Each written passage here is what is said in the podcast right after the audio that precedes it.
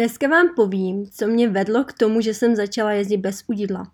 Je to long story, ale myslím si, že většina z vás se k tomu dostala podobným způsobem, anebo možná nějakým jiným.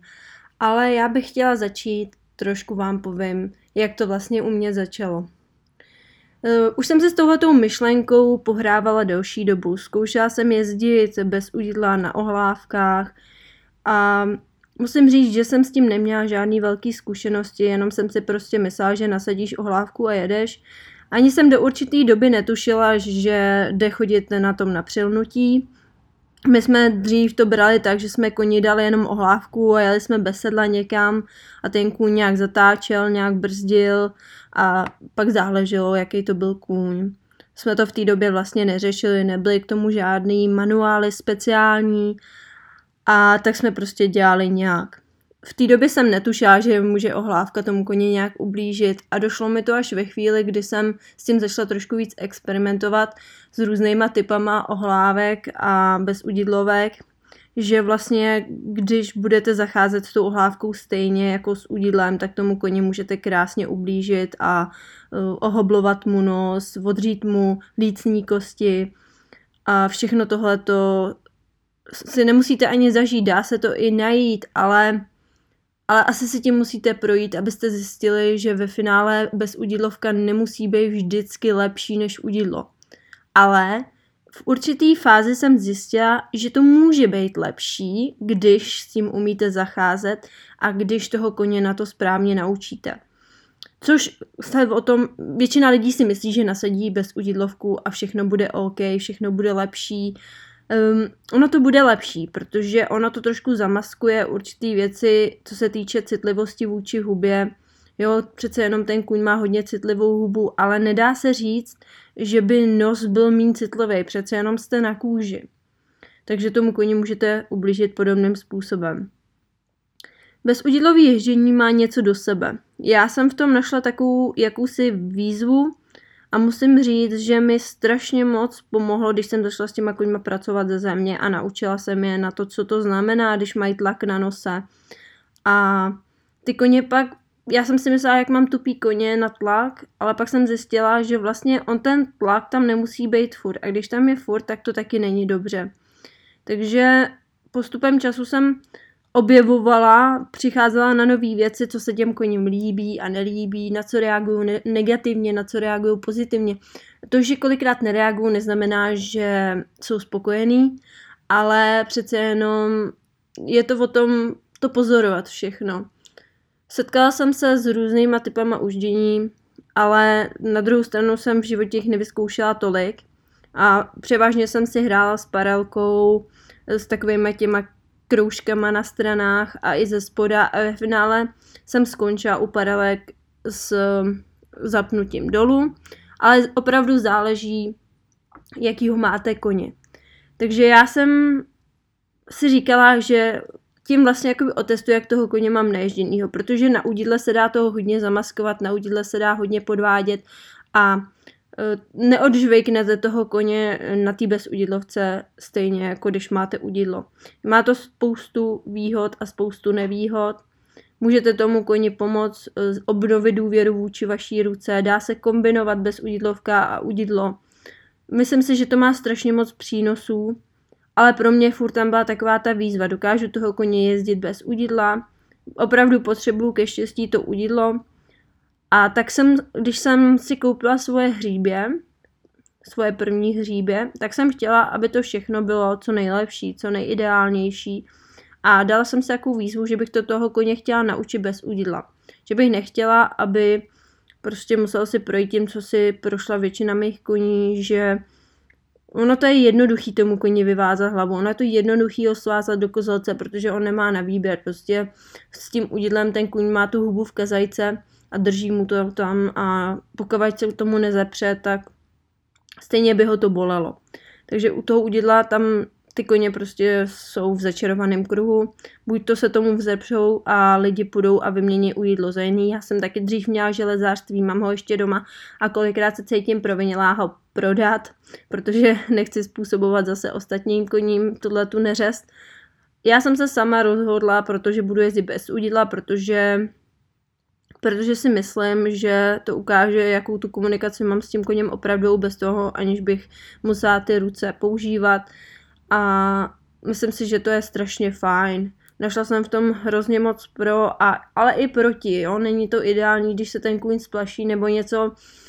Musíte si toho koně na to naučit a hlavně s ním musíte mít dobrý vztah a to si myslím, že je strašně důležitý, že to nejde jenom si sednout do nějakého dostiháka po dostizích a věci ven na výšku.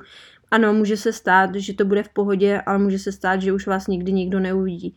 Proto je důležité všechno brát s rozmyslem. Na druhou stranu, jak jsem říkala, já jsem chtěla, aby to moje hříbě se mělo co nejlíp, takže jsem ho zašla obsedat na, na ohlávce, na perelce a mezi tím jsem se svým koněm, já jsem jakoby se všema svýma koňma pracovala na obnosku, dělala jsem s, ním troš, s nima trošku něco na bázi akademického ježdění, práci ze země, stranový cvik, no stranový, prostě eh, tady tu práci ze země, aby ten kůň našel tu rovnováhu nejdřív ze země a pak ze sedla.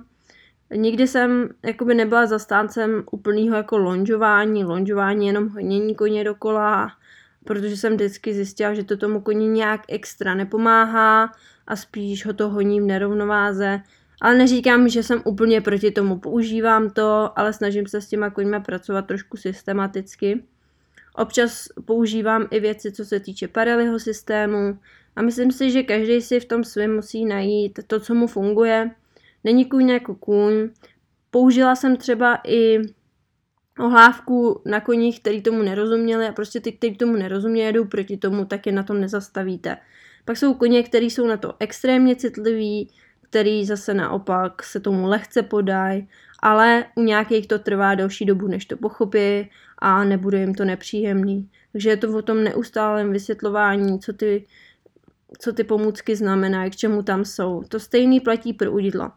Spousta lidí se ptá, proč je kůň tupej, proč je kůň tupej. Kůň je tupej z jediného důvodu, protože my mu dáme nějaký železo do huby a on neví, co to znamená, k čemu to tam je a jediný, co mu to říká, je, že mu to způsobuje bolest, že mu někdo vysí na hubě a když neumíte ty pomůcky používat korektně a v určitý míře a používáte něčeho moc, tak to vždycky vytvoří někde nějaký nějaký negativní pol.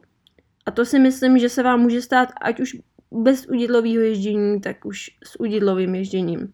Já nemůžu říct, že vysloveně jsem pro jedno nebo pro druhý, protože pokud to umíte používat, tak si myslím, že tam není nic špatného. Můžete koně jezdit korektně s udidlem a můžete jezdit koně korektně s bezudidlovkou. Problémem je to, že většina lidí nerozumí korektní biomechanice, což znamená zaměření se na jeho fyzickou stránku a neuvědomuje se, že ta bezudílovka, když vytváříte tlak na jeho hlavu, tak mu můžete dát strašně moc váhu na předek. A to s tím se setkávám pravidelně, když třeba vidím videa od lidí, co jezdí bez udidlově, nebo pak naopak eh, zase ten kůň chodí moc prohlej v zádech když jezdíte úplně bez udidla, bez ničeho, tak ten kůň si musí najít zase rovnováhu v tomhle žití, aby se naučil vás níst a říkám, když jezdíte třeba na nákrčáku a ten kůň nejde přes záda, tak samozřejmě se musí vytvořit jiný mechanismy k tomu, aby se na těch nohách udržel a třeba to nebude příliš zdravý pro něj. A proto říkám, není všeho moc škodí a dělejte to s rozmyslem. Dá, dají se tyhle ty věci dělat dobře, a dají se dělat špatně. I v dobrý míře můžeme, jakoby v dobrým, my kolikrát myslíme dobře a myslíme si, že je to všechno super, koukáme jenom na to, jak to vypadá, ale už nevidíme to zatím a to je ten problém. Musíme se otevřít tomu problému do hloubky. Já nemám nic proti lidem, který, který jakoby se snaží trpějí tím, že třeba kůň má udídlo v. Já jim rozumím, ale je potřeba do určitý míry tomu rozumět, pochopit, že zase na druhou stranu jsou tady další extrémisti, kteří se to udidlo nepouži- eh, nebojí používat zase až moc a myslí si, že bez udidla ten kůň nemůže existovat. Může. Může existovat, může být korektně ježděný i na, kr- na krčáku, i na bezudidlovce. Je to všechno o tom, jak toho koně vedete, jakou má stavbu těla a samozřejmě, jaký vy s ním máte vztah. jak ho máte naučenýho. Nic, mý logo je bez otěží nejdál dojdeš. Je to s trpělivostí nejdál dojdeš a uh, proto jsem si to vybrala, protože většina lidí bázuje svůj úspěch na tom, jaký mají jídlo, na to, jakou mají bezudidlovku. Ano, záleží na tom. Záleží na tom, jestli to tomu koni pasuje, jestli mu to vyhovuje, on vám řekne, jestli tohle mu sedí, jestli mu to nepříjemný. Ale ten, ten maximální úspěch nespočívá v tom vybavení, ale v tom, v té vaší komunikaci, v tom, co do toho koně vkládáte a jak moc mu pomáháte tím, že pracujete na jeho rovnováze, na jeho psychický, fyzický, eh, jaký mu dáváte komunikační prostředky, jak s ním komunikujete, co se týče jakoby jezdectví. On ten kůň sám od sebe neví, co může udělat pro to, aby vás nesl korektně. A vaše zodpovědnost je mu všechny tyhle ty prostředky vysvětlit. Problémem je to, že většina lidí ví, jak to má vypadat, ale neví, jak toho má docílit a nebo si myslejí, že když to nějak vypadá, že to tak je dobře. Proto je strašně důležité se vzdělávat a jít hloubš, protože ne všechno, co se zdá, že je dobře, je dobře. Jo, to se můžeme bavit o tom, že vám se líbí, jak někdo na koni sedí a jeho set může v tu chvíli vypadat, jako když je vystřihlej z nějakého katalogu, ale neznamená to, že ten set je korektní, protože ten člověk tam může v tu chvíli stejně tak sedět a tomu koni ubližovat. Takže je to všechno se vším. Akorát prostě si musíme v tomhle směru zlepšit to vnímání. Takže za mě bez udílový ježdění. Ano, dělám to, jezdím na tom, jde to, ale všechno je to o tom, o té cestě. My jakožto lidi chceme všechno strašně rychle, ale nějaký koně to stráví rychle, nějaký koně to nestráví rychle a nějaký potřebují delší uh, výuku a nějaký třeba kratší, protože mají od přírody větší talent, větší schopnost se níst a nějaký jsou na tom mnohem hůř a to je stejný sedma, nějaký mají větší talent, nějaký mají menší talent, nějaký mají lidi větší schopnost cítit a nějaký menší schopnost cítit. Všechno je to individuální.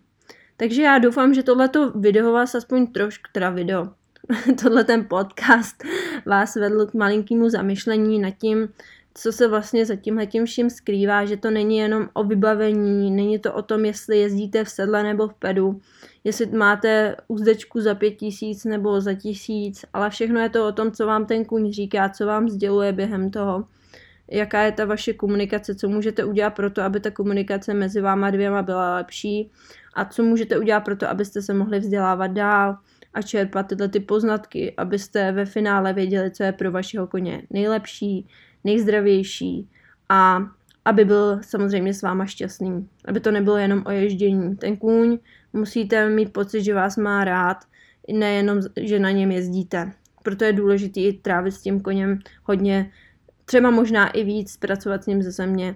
A tím nemyslím utápět ho v tom pár minut a um, tak, abyste vždycky skončili v pozitivním duchu. Věřím, že ne vždy se to povede, ale snažte se tímhle tím způsobem k těm koním přistupovat. Takže já vám přeju krásný den, doufám, že se vám tenhle podcast líbil a byl užitečný a nezapomeňte i třeba ohodnotit tenhle ten podcast, ten můj kanál, abyste pak dali příležitost, aby ostatní to viděli. Rozhodně se nebojte komentovat a sdílet třeba i na Instagramu. Mějte krásný den.